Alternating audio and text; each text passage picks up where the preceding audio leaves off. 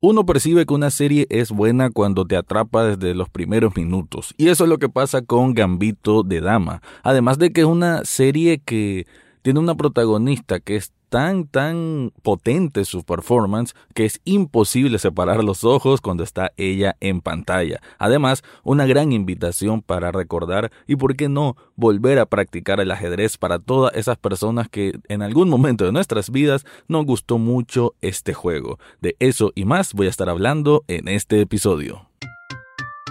Estás escuchando Echados Viendo Tele podcast sobre cine y televisión. Para el análisis, Rafael Echado.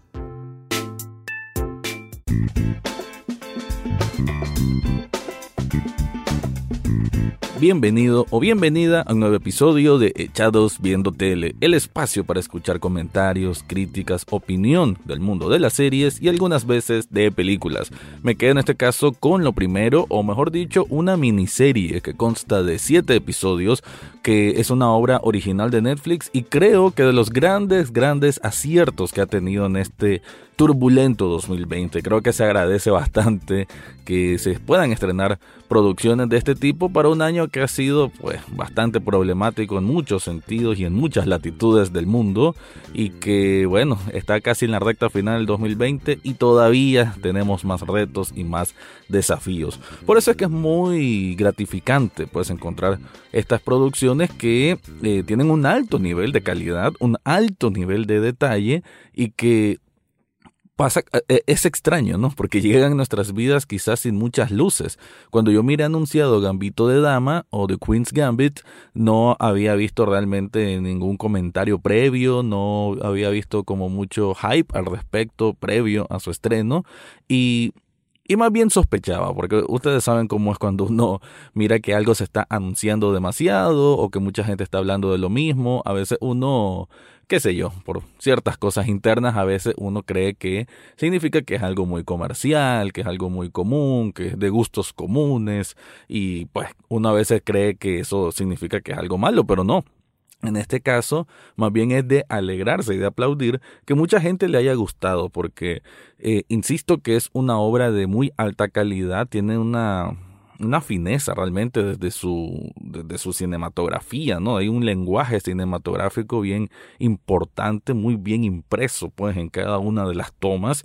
Y el papel que hace Anya Taylor Joy, esta muchacha que realmente creo que su carrera va para muy, muy, muy alto, porque bueno, este performance, junto con lo que ella hizo en Split y con la que yo conocí a Anya Taylor Joy, que es esta película que me encanta, que se llama The Witch, La Bruja, está demostrando ser una joven con gran, gran talento. Es una, una mujer que fácilmente no le pesa el papel de protagonista ni tener la cámara casi directamente encima por un 80-90% de, en este caso, de episodios. Entonces, en una película o en una gran pantalla, lo mismo, puede ser protagonista para cualquier tipo de historia. ¿De qué trata Gambito de Dama? Bueno, es una niña que queda huérfana a los nueve años por ahí y que crece en un orfanato. Ahí descubre dos pasiones que le van a definir buena parte de su vida, que es la pasión por el ajedrez, que llega de manera fortuita, casi accidental,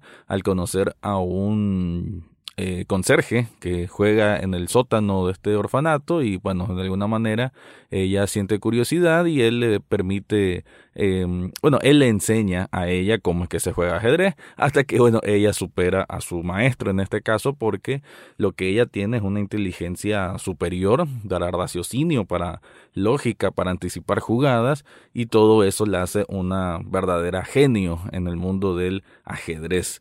Esa es una de las pasiones. La otra es una pasión nada correcta, nada saludable y es más bien una adicción. Y es la adicción a estos calmantes que era común que se recetaran a niños allá en los años 60, porque esto está basado pues en los años 60 en Kentucky, si no me equivoco, Estados Unidos. Y sí, entonces ella, porque eso se lo suministraba el propio orfanato, y ella como que agarró un gusto muy, muy particular con estos calmantes, estas cápsulas, y ella como que se vuelve incluso dependiente química de precisamente estas píldoras. Es así que ella eventualmente va a pasar unos años en este orfanato hasta que es adoptada por una familia, una pareja, eh, no muy funcional que digamos, y ella ya la adoptan a los 13 años, ¿no? Creen que ella tiene 13 años, pero en realidad tiene 15. Y bueno, ella ya puede salir del orfanato y logra, digamos, ya abrir sus alas por el mundo. Y así es que se mete a su primer torneo de ajedrez y comienza esta gran aventura de su ascenso a estar entre los grandes ajedrecistas en un mundo que también está bastante plagado de masculinidad porque era poco común ver a mujeres metidas en estas competencias. Pero hay muchas cosas que explorar sobre Gambito de Dama y de eso quiero ahondar más en la segunda parte de este episodio, pero antes te quiero contar algo.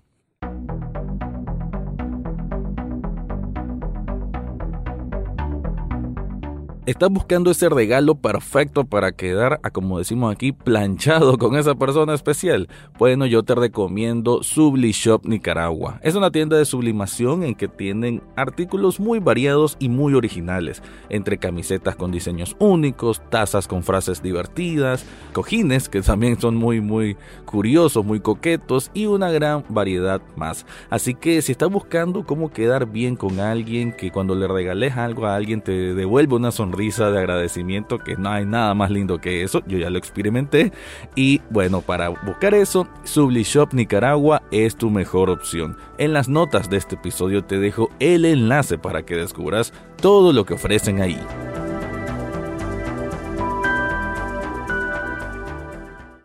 Explorar el mundo de Gambito de Dama nos lleva a muchas cosas. Y es que creo que ella dice, me refiero a la, actriz Anya Taylor Joy, que interpreta a Beth Harmon, que así se llama el personaje, eh, tratar de descubrir lo que está pasando por la mente de Beth Harmon creo que es uno de los platillos más suculentos que me ha tocado en toda esta temporada 2020 de series. ¿Por qué digo esto? Porque ella no siempre es muy expresiva. De hecho, con esos grandes ojos que tiene, a veces la vemos como que está analizando a a mil por segundo, a mil cosas por segundo. Y claro, pues se necesita una capacidad analítica muy fuerte, muy ágil, muy rápida para poder ser una persona competente y ganadora en el mundo del ajedrez. Pero ella también como que su propia vida, su propio entorno, sus propias relaciones interpersonales, las, también como que la somete al mismo escrutinio. Por lo menos esa es mi interpretación. Y cuando digo de que ella no es muy expresiva es porque ella es muy escueta para decir ciertas cosas. Cuando le preguntan algo solo es, ok, ok, alright. Eh, son cosas muy, muy puntuales que solo prácticamente decir sí o no a ciertas cosas. También ella es como que una mujer que no tiene miedo al, al prejuicio ni a enfrentarse a, a cualquier persona, ¿no? Como que ella más bien gusta del, de los retos y eso lo demuestra porque no solo en el ajedrez tiene retos y desafíos en su vida que la vemos, digamos, la serie nos mueve de, la edad que mencioné antes hasta unos años ya ella, ya siendo una mujer adulta, pues pasan unos ciertos años y vemos su evolución como persona. Porque además no, ella no siempre como que sabe muy bien cómo tratar con ciertas personas que le demuestran cariño o le demuestran respeto. Entonces ella va a ir medio aprendiendo un poco de esos errores, de saber quiénes son esas personas, amistades o, o amores, porque también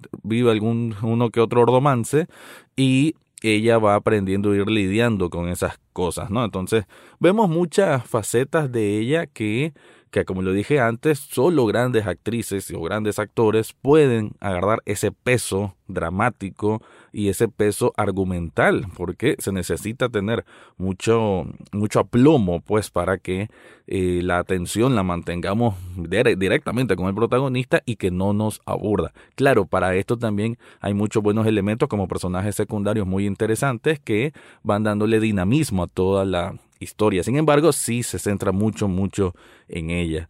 Em, sin dar más spoilers, solo pues decir de que ella va a ir escalando en este mundo de los torneos del ajedrez, ganando dinero de por medio, por supuesto, y ganándole a campeones. Tanto así que llega a, a que no, ya no es suficiente solamente enfrentarse a campeones eh, locales, en este caso norteamericanos.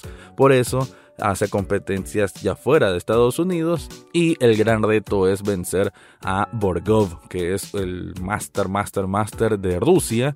Y con todo esto de la Guerra Fría y todo esto, pues obviamente el, el eje político de la época de los 60 también tiene un peso bastante importante decir que se pudo vencer a un ruso, ¿no? A un soviético en este caso. Y desde ese entonces decían que los soviéticos eran prácticamente robots, pues eran, siempre fueron los más master, master en el en lo que es el ajedrez y esto bueno, basado también obviamente en la vida real porque siempre los rusos han sido expertos en este tema. Quiero decir también de que esta obra está basada en un libro escrito en 1983 y que hasta donde estuve investigando es un libro que da mucho gusto de estarlo leyendo y releyendo, así que voy a ver si lo consigo para pues, porque me quedé la verdad con muchas ganas de seguir explorando el mundo de Gambito de Dama y creo que también voy a explorar ese libro.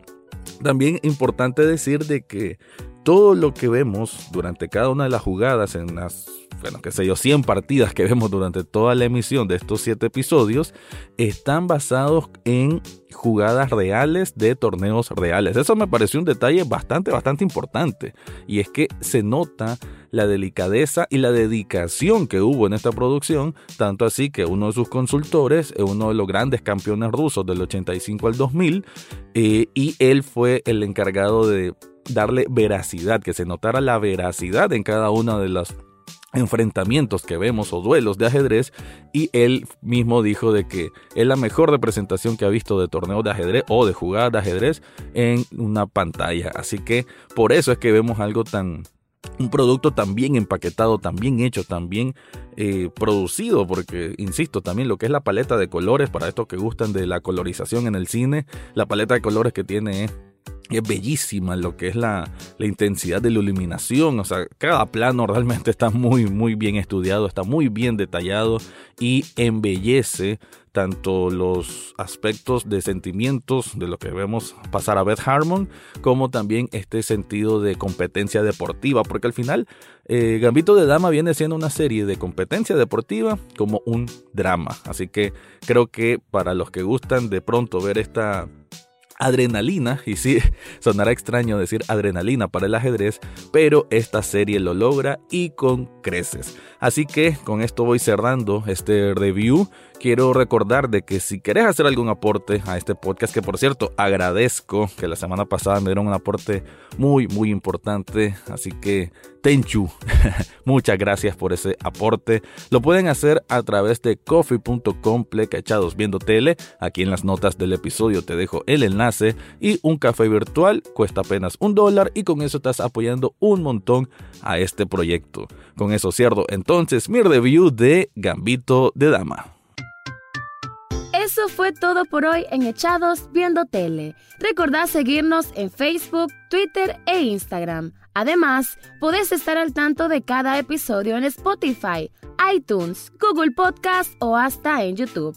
Gracias por escuchar y será hasta la próxima semana.